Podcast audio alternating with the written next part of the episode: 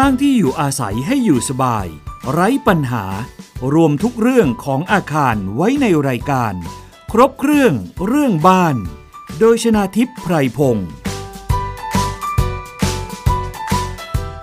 สวัสดีค่ะ คุณผู้ฟังคะขอต้อนรับเข้าสู่รายการครบเครื่องเรื่องบ้านค่ะ ทางไทย PBS Podcast นะคะ สามารถรับฟังกันได้ ไม่ว่าจะเป็นแอปพลิเคชันไทย PBS Podcast เว็บไซต์ หรือว่าแอปพลิเคชันสื่อเสียงอื่น ๆ แล้วก็รวมไปถึงฟังจากสถานีวิทยุที่เชื่อมโยงสัญญาณอยู่ในขณะนี้นะคะ วันนี้พบกับดิฉันชนาทิพย์ไพรพงษ์เช่นเคยค่ะ มาพร้อมกับเรื่องราวที่น่าสนใจของอาคารบ้านเรือนที่อยู่อาศัยนะคะ เราจะพูดถึงปัญหาอย่างหนึ่งที่เกิดขึ้น แล้วก็เป็นข่าวกัน คงจะได้ยินข่าวว่ามีอาคารแห่งหนึ่งนะคะ ย่านถนนศรีนครินทร์กรุงเทพมหานครที่เกิดการซุดตัวนะคะ ซึ่งวันนี้เราจะมาสอบถามกับดรธเนศวีรศิริ นายกสมาคม วิศวกรรมสถานแห่งประเทศไทย ในพระบรมราชูปถัมภ์หรือวสท ว่าสาเหตุเกิดจากอะไร และก็ขอคำแนะนำค่ะสำหรับผู้ที่อาศัยอยู่ในอาคารที่ดูเหมือนว่าจะไม่ปลอดภัยหรือว่าจะเกิดการ ร้าวแล้วก็ซุดตัวรวมถึงผู้ที่อยู่อาศัยรอบด้านด้วยว่าควรจะทำยังไงนะคะ สวัสดีค่ะอาจารย์ธเนศค่ะครับ สวัสดีครับ คุณน้ำครับ สวัสดีครับค่ะ ทราบข่าวว่าทางวิศวกรรมสถานแห่งประเทศไทยในพระบรมราชูปถัมภ์อาจารย์ธเนศแล้วก็ท่านอื่นๆเนี่ยได้ลงไปตรวจสอบอาคารแห่งนี้ก็เลยอยากจะสอบถามว่าเป็นยังไงบ้างคะสำหรับเหตุการณ์ครั้งนี้นะคะ ก็เหตุเกิดน่าจะวันอังคารที่มีทางเจ้าหน้าที่เขต นะครับของบางกะปิเนี่ยไปได้ยินเสียงลั่นนะครับของอาคารแล้วก็เห็นการแตกร้าวเมื่อประมาณก่อนเที่ยง แล้วหลังจากนั้นก็ได้แจ้งมาทางวิศวกรรมสถานก่อนประมาณทักบ่ายสามนะครับสี่โมงครึ่งผมแล้วก็ท่านอุปนายกได้เข้าไปดูนะครับเข้าไปดูก็ขณะที่เดินผ่านเนี่ยมันก็มีเสียงลั่น ประมาณทักสิบถึงสิบห้านาทีจะมีเสียงลั่นและปูนร่วงอ๋อได้ยินชัดเจนเลยใช่ไหมคะอาจารย์ได้ยินชัดเจนครับเสียงลั่นและปูนร่วงเพราะฉะนั้นเราก็เลยเป็นห่วงว่าการสัญจร ของพี่น้องประชาชนในย่านนั้นเนี่ยจะเป็นอันตราย อาคารแห่งนี้ตั้งอยู่บริเวณไหนนะคะอาจารย์ริมถนนนะอยู่ริมถนนตรงบริเวณใกล้ๆแยกลำสาลีนะครับค่ะครับเราก็เป็นความมีความเป็นห่วงนะครับ รวมถึงผู้ใช้อาคารเองนะครับ ก็อยากจะให้ออกจากอาคารเพราะมันมีเสียงลั่นอ๋อตอนที่อาจารย์ไปตรวจคือยังมีคนพักอาศัยอยู่ในอาคารแห่งนี้เขายังเขายังขนของอยู่เลยอ๋อค่ะ คือเขาก็ได้ยินเสียงเพราะฉะนั้นเขาก็เลยรีบมูฟของ แต่ว่าของมันเยอะมันมูฟออกไม่ได้ไม่หมดแต่มันอันตรายก็เลยต้องบอกให้ออกก่อนค่ะ ลักษณะอาคารเป็นยังไงคะอาจารย์ เป็นห้องแถวเป็นเป็นอาคารพาณิชย์ทั่วไปเนี่ยแหละครับ ที่อยู่ริมถนนนะครับ กี่ชั้นคะอาจารย์เท่าที่ดูจากตรงนั้นนี่ประมาณสามชั้นนะครับถึงสี่ชั้นโดยประมาณนะครับเนื่องจากมันมีป้ายบางอยู่หลายหลายจุดก็เลยทำให้เรามองเป็นบางบางจุดก็สามบางบางจุดก็ดูเป็นสี่อย่างเงี้ยครับแต่ว่าแต่ทั้งนี้ทั้งนั้นต้องดูจากแบบรายละเอียดของทางทางเขตนะครับ อย่างไรก็แล้วแต่เท่าที่ไปดูตอนนั้นเนี่ยเนื่องจากมันมีเสียงลั่น เราก็เลยต้องบอกว่าขอให้ทุกคนเนี่ยออกก่อนนะครับ แล้วก็กั้นถนนในช่วงที่วิกฤตช่วงนั้นจำเป็นจริง ๆนะครับเพราะเพราะมิฉะนั้นถ้าเกิดมันล้มโครมลงมาเนี่ยมันอันตรายมากนะครับกับผู้สัญจรเรามีการเช็คระดับกันตอนเย็น หลังจากที่เราเครื่องมือมาตรวจเช็คเนี่ยเราก็พบว่ามันสุดเร็วมาก 15 นาทีมันลงไปจุดเจ็ดมิลนี่ถือว่าเยอะอืมค่ะแล้ว 15 นาทีต่อมานี่มันลงอีกเป็นมิลแค่เพียงแค่ครึ่งชั่วโมงลงไป 1.7 มิล ถือว่าเยอะมากนะครับเพราะฉะนั้นตรงนั้นเนี่ยเราก็เลยบอกว่าเราต้องเบรกไว้ก่อน จนกว่าเขาจะมีสมดุลใหม่เบรกยังไงคะอาจารย์คำว่าสมดุลใหม่นี่มันหมายความการดึงรั้งกันเองนะครับ มันเกิดการดึงรั้งกันเองแล้วหยุดได้มันก็เป็นเรื่องหนึ่งที่เราค่อยขาทางแก้ไขหรือไม่ก็รื้อทิ้งก็สุดแล้วแต่ ค่ะ อาจารย์คะ การซุดตัวตอนที่คณะวิศวกรวัดนี่คือ มันซุดตัวพร้อมๆกันทั้งเจ็ดห้องเจ็ดคูหาไหมคะ หรือว่าฝั่งใดฝั่งหนึ่ง คือการซุดตัวเนี่ยไม่มีที่ไหนแล้วครับที่มันพร้อมกัน ถ้ามันพร้อมกันมันจะไม่มีเสียงลั่นอาคารถ้าซุดพร้อม ๆ กันมันจะจมดินไปพร้อมกัน มันจะไม่มีเสียงลั่น เพราะฉะนั้นที่เราได้ยินกันทั่วไปอาคารซุดทั้งหลายมันคือซุดตัวไม่เท่ากัน มีความซุดตัวแตกต่างมันถึงมีเสียงลั่นเพราะมันมีการพยายามจะดึงกันเองนะครับ เพราะฉะนั้นสัญญาณเหล่านี้มันเป็นสัญญาณบ่งบอกว่ามันอันตราย อย่าเพิ่งเข้าทีนี้พอมันมีสมดุลใหม่เราถึงค่อยเข้า แต่ถ้ามันไม่สร้างสมดุลไม่ได้มันก็พังราบเลย มันก็มีอยู่สองอย่างที่จะเกิดขึ้นได้นะครับ แต่ว่าหลังจากนั้นอีกประมาณ3าสี่วัน เมื่อวันเสาร์ผมเข้าไปดู ก็พบว่าเสียงลั่นไม่มีแล้ว ก็เดินเข้าไปข้างในอาคาร เดินเข้าไปตรวจข้างในอาคารก็พบว่าจริง ๆ แล้วที่มันเกิดเหตุกันจริง ๆ คือตรงช่วงตรงกลางของอาคารยุบตัวลง ในห้องที่สี่ที่ห้าที่หกแถวเนี้ยฮะ อยู่ย่านนี้โดยประมาณนะครับค่ะก็มีการยุบตัวลง เป็นห้องแถวกี่ห้องติดกันคะอาจารย์เออในข่าวนั่นคือสิบเจ็ดห้องที่มันติดกัน แต่ตัวที่เกิดเหตุและเห็นชัดเจนจริง ๆ เนี่ยประมาณประมาณเจ็ดห้อง นะครับ แต่ว่าห้องอื่นๆก็ร้าวนะครับ ทั้ง 17 ห้องเนี่ยไม่ได้บอกว่าไม่ร้าวเลย มันมีบางร้าวมากร้าวน้อย แตกร้าวอะครับค่ะแตกร้าวมากแตกร้าวน้อยขึ้นอยู่กับนั่นทีนี้หน้าที่ของวิศวกรรมสถานก็เพียงแค่เข้าไปดูเพื่อความปลอดภัยของสาธารณชนเท่านั้นนะครับ ส่วนเรื่องของการสำรวจเชิงลึกที่จะตอบว่าจะแก้ไขหรือไม่แก้ไขก็เป็นหน้าที่ของทางเจ้าของโครงการเจ้าของอาคารที่จะต้องติดต่อวิศวกรมาตรวจค่ะ แล้วก็ต้องคุยกับเขตนะครับคือวิศวกรรมสถานเราจะไปบอกว่าใช้ไม่ได้แล้วอะไรเงี้ยคงคงไม่ถึงขนาดนั้นค่ะแต่เราเพียงแค่บอกว่าเออตรงเนี้ยมันไม่ปลอดภัยไม่ปลอดภัยอย่างไรบ้างหนึ่งสองสามสี่ค่ะเราจะต้องป้องกันยังไง ให้ผู้ที่สัญจรผ่านไปมา ไม่ได้รับผลกระทบจากตรงนี้ในเรื่องของอันตรายจากอาคาร เราเราจะไม่ลงลึกไปมากกว่านั้นค่ะ อาจารย์เมื่อนะครับอาจารย์ครับเข้าไปในอาคารที่อาจารย์บอกว่าเออมันน่าจะมีการซุดตรงช่วงของกลางอาคารห้องที่ 3 ห้องทีสี่4 ณตอนนั้นคือคำแนะนำของอาจารย์และคณะวิศวกรจากวสทเป็นยังไงบ้างคะอาจารย์ ก็ก็คือเห็นด้วยอยู่แล้วล่ะครับ ที่ว่าอาคารเนี่ยมันมีการซุดตัวเนื่องจากเราดูรอยร้าวเราพบว่าตรงไหนมันลง เราถึงสามารถที่จะสำรวจได้ชัดเจนว่าห้องไหนลงมากที่สุดในตอนนั้นนะครับ ในภาวะนั้น ซึ่งห้องไหนที่มีแนวโน้มนะครับ ใช้คำว่าแนวโน้มดีกว่าที่ซุดตัวมากที่สุด เราก็สามารถที่จะตรวจวัดห้องนั้นเป็นกรณีพิเศษ แล้วเราก็พบอย่างที่ว่าจริง ๆ ว่าห้องที่เราสงสัยว่ามันจะลงมากเนี่ยมันมันลงเร็วจริงค่ะแต่หลังจากนั้นเนี่ยมันก็หยุดชะลอตัวหลังจากนั้นสามวันถึงสี่วัน คือพูดง่ายๆวันเสาร์เนี่ยผมก็เข้าได้แล้วเข้าไปในอาคารเลย ค่ะนะครับถ้ามันหยุดการซุดตัวไม่มีเสียงลั่นแบบนี้ หมายความว่ามันหยุดอยู่กับที่หรือยังอาจารย์ หรือว่ามันมีแนยัวงครับโน้มจะลงต่อ ยังครับ ยังครับเอ่อยังไว้ใจไม่ได้การสดุลใช่ไหมคะ การสมดุลใหม่เนี่ยไม่มีคำว่าเสถียรแน่นอน เพราะฉะนั้นเนี่ยถ้ามีใครไปขยับไปสกัดพื้นไปอะไรสะเทือนหน่อยเขาก็ขยับต่ออ๋อหรือแม้แต่ตอนนี้ก็ยังมีการขยการเคลื่อนตัวแต่ชะลอช้าลงนะครับเขาก็ชะลอช้าลงเพราะฉะนั้นคนที่จะไปรื้อถ้าสมมติจะรื้ออาคารก็ต้องมองพิจารณาเรื่องพวกนี้ด้วย ว่า การที่ไปสร้างความสั่นสะเทือนเกิดขึ้นปั๊บจะมีประเด็นมีปัญหาขึ้นได้อ๋อนะครับค่ะครับแล้วทีนี้ตอนนี้คือคนที่อาศัยอยู่ในอาคารพาณิชย์ทั้ง 7 ห้องหรือ 17 ห้องนี้คือ ได้อพยพออกหมดหรือยังคะอาจารย์เอ่อเท่าที่ดูจากวันที่ไปวันเสาร์ก็ออกหมดแล้วครับเขาก็เขาด้วยความเป็นห่วงของเจ้าของอาคารเองเขาก็ห่วงเรื่องนี้ เท่าที่ได้พูดคุยกับบางท่านนะครับค่ะเขาก็บอกว่าเจ้าของอาจจะมีหลายท่านไงฮะก็มีหลายหลายเอ่อก็มีบางท่านก็มาบอกว่าเขามีความรู้สึกเป็นห่วง เขาอาจจะต้องขอรื้ออะไรทำนองแบบเนี้ยก็แล้วแต่เขาผมก็บอกก็แล้วแต่ครับ ลองคุยกับทางเขตดูค่ะนะครับแต่ถามว่าอาคารที่สร้างมาใช้เอ่อมีอายุยาวขนาดเนี้ยเกือบ 30 ปีหรือ 30 ปีกว่าเนี่ยนะครับแล้วสภาพเป็นอย่างนี้แล้วเนี่ยสร้างใหม่เนี่ยน่าจะดูดีกว่า อันนี้ใครก็มองออกอืมนะฮะค่ะแต่ว่าก็แล้วแต่แล้วแต่อันนี้ต้องเปิดโอกาสให้กับทางเจ้าของนะฮะค่ะให้เขาไปหาวิศวกรมาวิเคราะห์อีกทีอาจารย์ครับทีนี้จะมาถามถึงว่าสาเหตุ ที่อาคารวิบัติได้ อย่างเช่น อาคารริมถนนศรีนครินทร์ใกล้ๆแยกลำสาลีตรงเนี้ยค่ะ ส่วนมากมันจะมีสาเหตุจากอะไรบ้างหนึ่งอายุของอาคารไหมสองการก่อสร้างสามบริเวณรอบๆ หรือว่าดินอือฮึที่ปัจจุบันมันอาจจะมีการเปลี่ยนแปลงไปหรือเปล่าไม่แน่ใจอะไรอย่างเงี้ยค่ะ อาจารย์มันมีสาเหตุอะไรบ้างคะปกติดินเนี่ยที่อยู่เอ่อใต้พื้น พื้นของอาคารทั่วไปใต้อาคารทั่วไปเนี่ยนะครับมันไม่ได้เปลี่ยนแปลงกันง่ายค่ะๆดินเหนียวก็ยังคงเป็นดินเหนียว ดินทรายก็ยังคงเป็นทรายค่ะในแต่ละชั้นมันไม่ใช่อยู่ๆวันวันนี้ดินเหนียวกลายเป็นทรายคงไม่ใช่ครับอ๋อแต่ว่าประเด็นคืออย่างนี้ครับว่า เราก็ต้องมาดูว่าเรื่องของน้ำใต้ดินน่ะมีผลด้วยหรือเปล่าอะไรเงี้ยอันนี้อาจจะมีผล แต่ไม่ได้เปลี่ยนสภาพดินค่ะเอ่อไม่ได้เปลี่ยนลักษณะเอ่อชนิดดินนะครับ ส่วนเรื่องการเคลื่อนตัวของดิน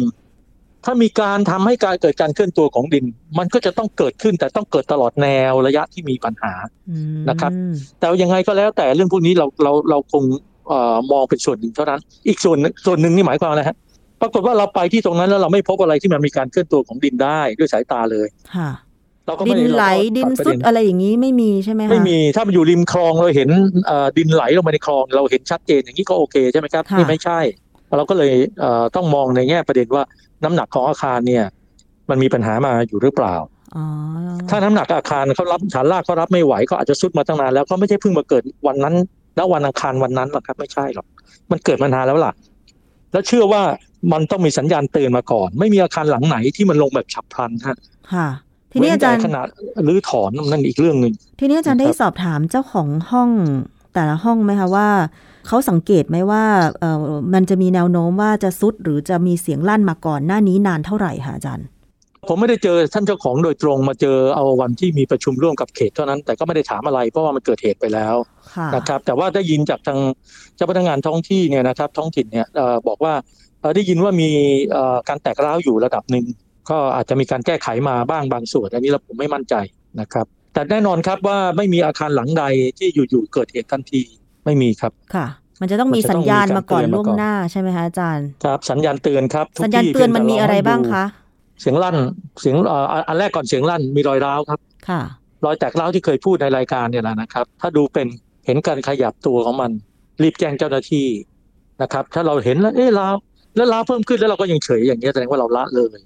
มันจะทำให้เกิดการแตกร้าวมากขึ้นโดยที่สาเหตุของการแตกร้าวอาจจะไม่ใช่อยู่ที่ตรงรอยร้าวนั่นเลย แต่ไปอยู่ที่อื่นค่ะ เช่น ฐานรากซุดเนี่ยมันไม่ได้แตกตรงฐานฐานราก ไม่ได้แตกตรงตรงบริเวณตำแหน่งเสานั้นมันอาจจะไปแต่งแตกตรงตำแหน่งเสาอื่น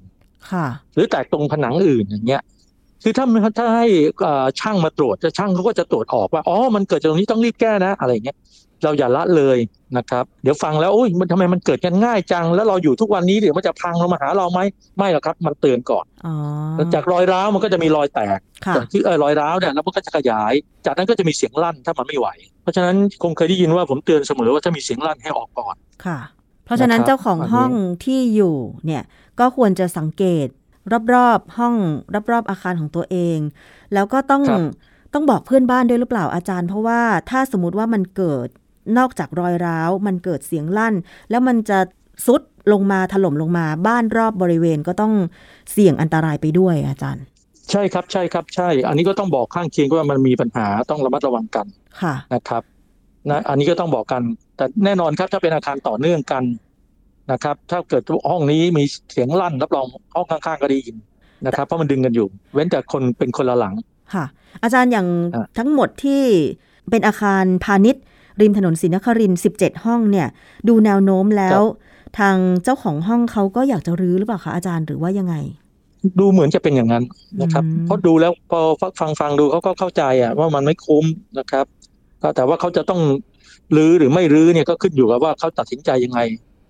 นะครับเขาก็ต้องหาวิศวกรของเขามาตรวจสอบ ถ้าเขาจะไม่รื้อหรือแม้แต่จะรื้อก็ต้องมีวิศวกรในการควบคุมการรื้อ แต่ทั้งนี้ทั้งนั้นเขาต้องคุยกับทางเขตด้วยราะทางเขตจะอนุญาตในระดับไหนนะครับ แต่ดูแล้วรูปการขนาดเสาขาดขนาดนั้นได้เห็นใช่ไหมครับมีเสาขาดเลย ขาดออกจากคานเลยเหล็กงอเลยเนี้ยนะครับ เพราะฉะนั้นตรงนี้เนี่ยก็มีโอกาสที่เขาจะรื้อมากกว่าที่เขาจะมาซ่อมแซมเพราะมันอาจจะไม่คุ้มกันค่ะ การเสียหาย การวิบัติของอาคารถึงขั้นเสาขาดแบบนี้ ถ้าเป็นการประเมินโดยทั่วไปในหลักวิศวกรรม ควรจะแก้ไขยังไงคะอาจารย์ หมายถึงหมายถึงยังไงครับ ถ้าจะแก้ไขเหรอครับ ใช่ค่ะ โอ้ค่าแก้ไขคือสำหรับอาคารหลังนี้นี่สำหรับผมมองมันค่อนข้างจะเสียค่าใช้จ่ายเยอะ มันต้องมีการเสริมเสาเข็ม มันต้องมีการมาซ่อมตรงรอยต่อระหว่างคานกับเสา ต้องซ่อมพื้นค่ะ นะครับเพราะระดับมันเสียไปแล้วนะครับ ระหว่างห้องก็แตกต่างระดับกันมันหลายอย่างนะครับ เพราะฉะนั้นการต้องเริ่มตั้งแต่มีการค้ำยันก่อน มีการเซตขุดดินมาทำเสาเข็ม เสริมเสาเข็มเข้าไป ถ่ายน้ำหนักจากอาคารลงไปเสาเข็มต้นไม้นะครับ หลังจากนั้นก็มาซ่อมเรื่องโครงสร้าง เช่นคานกับเสามาปรับระดับพื้นอะไรอย่างเงี้ยโอ้โหมันมันไม่ใช่ง่าย ไม่ใช่ง่ายนะครับคือถ้าจะแก้มองออกค่ะ คือถ้าจะแก้ตามที่อาจารย์บอกก็คือ เจ้าของห้องทุกห้องก็ต้องซ่อมเหมือนกันทุกห้อง เพราะฉะนั้นเนี่ยอาจารย์ก็มองว่า โอ้ มันก็น่าจะเป็นเรื่องใหญ่ใช่ไหมคะใช่ครับใช่ครับไม่ใช่เฉพาะผมหรอกครับทางเจ้าหน้าที่เขตเขาก็มองเจ้าของอาคารเองเท่าที่พูดคุยกันกับบางท่านเขาก็มองเห็นเหมือนกันเราไม่ต้องพูดอะไรเลยอะฮะนะครับเขาก็เข้าใจอยู่ครับแล้วบริเวณรอบข้างล่ะคะอาจารย์เขามีปฏิกิริยาไม่ได้รับผลกระทบกัน ก็ไม่ได้รับเพ ราะมันห่างห่างพอสมควรครับ มันเกิดเฉพาะจุด เว้นแต่ถ้าเกิดมันพังปึ้งลงมาลาบลงมาเนี่ยเศษวัสดุหรือการดีดมันอาจจะออกมาโดนข้างเคียง อันนั้นเป็นอีกเรื่องหนึ่งเลยนะครับ แต่เรื่องของการการที่จะทำใหม่ อันนี้ถ้าจะลื้อจะอะไรก็อย่าให้กระทบกับข้างเคียงแค่นั้นนะครับ ส่วนจะสร้างใหม่ไม่ได้รับผลกระทบหรอกครับนะครับ อะอันนี้ก็คืออาคารริมถนนศรีนครินกรุงเทพมหานครที่เกิดการซุดตัว แล้วก็ทางวิศวกรรมสถาน ดรธเนศ แล้วก็คณะวิศวกรก็ได้เข้าไปตรวจสอบ แล้วก็น่าจะมีการแก้ไขต่อไป แต่ว่าตอนนี้ผู้ที่อาศัยอยู่ในอาคารก็ได้อพยพออกไปหมดแล้วนะคะ ผลกระทบบริเวณข้างเคียงก็ยังไม่มีนะคะ ก็ถือว่าถือเป็นเรื่องที่โชคดีอย่างหนึ่งเหมือนกันนะคะ อาจารย์ ครับ ครับ ครับ อาจารย์มีไม่ใช่มันอยู่ๆมันล้มมาข้างนอกอันตรายมาก ใช่ มันมีอีกเหตุการณ์หนึ่งที่เกิดขึ้นวันพฤหัสบดีที่สองกันยายน อันนี้ก็เป็นอาคารทาวน์เฮาส์บริเวณซอยรามคำแหง 36 ทับหนึ่งที่เกิดความเสียหายก็คือมีรอยร้าว แล้วก็เกรงกันว่ามันจะซุดตัวด้วยเหมือนกันค่ะอาจารย์ จากภาพที่ดิฉันได้ส่ง ให้ทางอาจารย์ดูเนี่ยนะคะ เหตุเกิดเมื่อประมาณสักเที่ยงของวันพฤหัสบดีที่ 2 กันยายน บอกว่ามีอาคารซุดตัวภายในซอยรามคำแหง 36 ทับหนึ่งมีเจ้าหน้าที่นะคะ กู้ภัยเข้าไปตรวจสอบ ปรากฏว่าเป็นอาคาร 3 ชั้น 5 คูหา มีการซุดตัวบริเวณชั้นที่ 1 นะคะ แล้วก็เบื้องต้นตอนนั้นที่กู้ภัยเข้าไปเนี่ยมีผู้ติดค้างอยู่ในอาคารสองคน ช่วยเหลือและนำผู้ติดค้างออกมาได้อย่างปลอดภัยอาจารย์ แต่ทีนี้จาก ภาพที่มีการเผยแพร่กันเนี่ยในซอยนั้นมีน้ำท่วมขังเนื่องจากว่าหน้าฝนเนี่ยก็ฝนตกหนักนะคะในกรุงเทพลักษณะเนี่ยนะคะนอกจากน้ำท่วมขังแล้ว บริเวณบ้านที่มีการซุดตัวมีรอยแตกเนี่ยอาจารย์ บริเวณพื้นหน้าทาวน์เฮาส์มีแตกพื้นซีเมนต์แตกหมดเลย อาจารย์ถ้าเป็นถ้าอาจารย์มองจากภาพนะคะ จะจะสันนิษฐานว่ายังไงบ้างคะ คือถ้าถ้ามันเป็นเรื่องของพื้นแตกเฉยๆถ้าเป็นพื้นพื้นวางบนดินแตกเฉยๆนี่ก็เป็นเรื่องหนึ่งค่ะนะครับ มันเป็นเรื่องหนึ่งที่เกี่ยวกับเรื่องของดินชุ่มตัวด้วยน้ำแล้วดินมีการขยับตัวยุบตัวลงอะไรเงี้ยครับเป็นไปได้ แต่ถ้าฟังจากที่และที่ดูจากในรูปเนี่ย เราเห็นว่ามันน่าจะเป็นเรื่องของอาคารสุดใช่ไหมครับแต่เนื่องจากไม่ได้เข้าไปดูนะครับ เพราะฉะนั้นตรงนี้อาจจะไม่สามารถบอกได้อย่างชัดเจนมากนัก แต่คำว่าอาคารสุดเนี่ยแน่นอนมันจะตกลง เพราะฉะนั้นตัวผนัง จะฟ้องเลยว่ารอยร้าวนี่เกิดการแตก เพราะว่ามีภาพหนึ่งที่ตัวหน้าบ้านตรงช่วงประตูที่มีรอยต่อกับรั้วของบ้านเนี่ย รั้วแตกหมดเลย แล้วก็มันเหมือนมีลักษณะของเอ่อมันยุบลงไปด้วยค่ะ พื้นมันยุบลงไปแล้วก็บริเวณหน้าบ้านแตกต้องไปดูพื้นในตัวบ้านครับ ต้องไปดูพื้นในตัวบ้าน ว่าพื้นในตัวบ้านเนี่ยมีลักษณะแบบไหน ถ้าเกิดเขาลงไปพร้อมกับคานที่วางอยู่บนเสาต่อหม้อแล้วเสาต่อหม้อที่วางอยู่บนฐานรากก็มีการขยับลงไปอย่างเงี้ยทั้งฐานรากนี่รอยแตกมันจะเกิดขึ้นแน่ๆทั้งที่พื้นที่คานที่ผนังโดยเฉพาะผนังจะแตกชัดเจนมากนะครับ ส่วนพื้นที่อยู่นอกบ้านนั้น วางบนดินมันต้องจำแนกคนละแบบนะครับ แต่ก็ได้รับผลกระทบได้เช่นเดียวกันผมเผยไม่ได้เข้าไปนะฮะก็เลยยังไม่สามารถตอบได้ชัดเจนนะครับค่ะ อาจารย์แล้ว ลักษณะของการซุดตัวของอาคารที่เกิดซอยราม 36 ทับหนึ่งเนี่ย มันเป็นบ้านทาวน์เฮาส์มีลักษณะ 3 ชั้นเหมือนกัน 5 คูหาติดกัน แต่ว่าซอยนั้นเนี่ยน้ำมันท่วม น้ำท่วมมีผลต่อการซุดตัวของบ้านไหมคะอาจารย์ ก็มีครับแต่ไม่ถึงว่าเป็นตัวจะบอกว่าโอ้โห มันเป็นตัวหลักสักทีเดียว ถ้าเสาเข็มยาวเพียงพอ มันจะยุบตัวยังไงก็แล้วแต่จากการชุ่มตัวของน้ำถ้าเสาเข็มยาวเซว่าเสาเข็มยาว 20 เมตรอย่างเงี้ยนะครับ แล้วอยู่ๆบอกว่าน้ำท่วมแค่ผิวดินข้างบนแล้วทำให้เสาเข็มทั้งหมดเนี่ยมีการยุบตัวเพราะฉะนั้นต้องลงทุกหลังแต่เท่าที่เท่าที่ดูเนี่ยไม่ได้ลงทุกห้องถูกไหมฮะทั้งที่แอเรียเดียวกันติดกันด้วย เป็นห้าหลังติดกันอย่างที่ว่านี่ห้าหรือหกหลังเนี่ยแน่ๆครับทำไมหลังอื่นไม่เป็นอะไรทำไมเป็นแค่หลังเดียว เพราะฉะนั้นเนี่ยมันเป็นเขาเรียกว่า local defect นะครับ ก็คือเกิดขึ้นเฉพาะจุดเฉพาะตำแหน่งแล้วมันเกิดมาช่วงหนึ่งแล้วระยะหนึ่งแล้วมีสัญญาณเตือนมาแล้วล่ะครับ เชื่อผมนะครับ ไม่ใช่อยู่ๆมาปุ๊บเดียวแต่จะบอกว่าน้ำไม่มีผลเลยมันก็ไม่ใช่สักทีเดียวก็เป็นปัจจัยตัวหนึ่งใช้ในการประกอบการพิจารณา การจะประกอบการพิจารณาว่าเกิดสาเหตุอะไรมันต้องดูหลาย ๆ ตัวประกอบเสร็จเรียบร้อยในการแก้ไขก็ต้องมาเอาตัวพวกนี้มาประกอบในการพิจารณาด้วยว่าจะแก้ไขด้วยอย่างไรค่ะ นะครับคุมไม่คุมอันนี้ก็ต้องว่ากันต่อไปนะครับ อาจารย์อย่างทาวน์เฮาส์ซอย 36 ทับหนึ่งนี่ ถ้าจะแก้ไขแบบที่ไม่ต้องรื้อหรืออะไรอย่างเงี้ยจากที่อาจารย์มองภาพนี่ จะต้องดูถึงเรื่องอะไรบ้างคะอย่างแบบแปลนของอาคารในขณะที่สร้าง แล้วก็จะไปติดต่ออะไรเพื่อแก้ไขอะไรอย่างไรคะ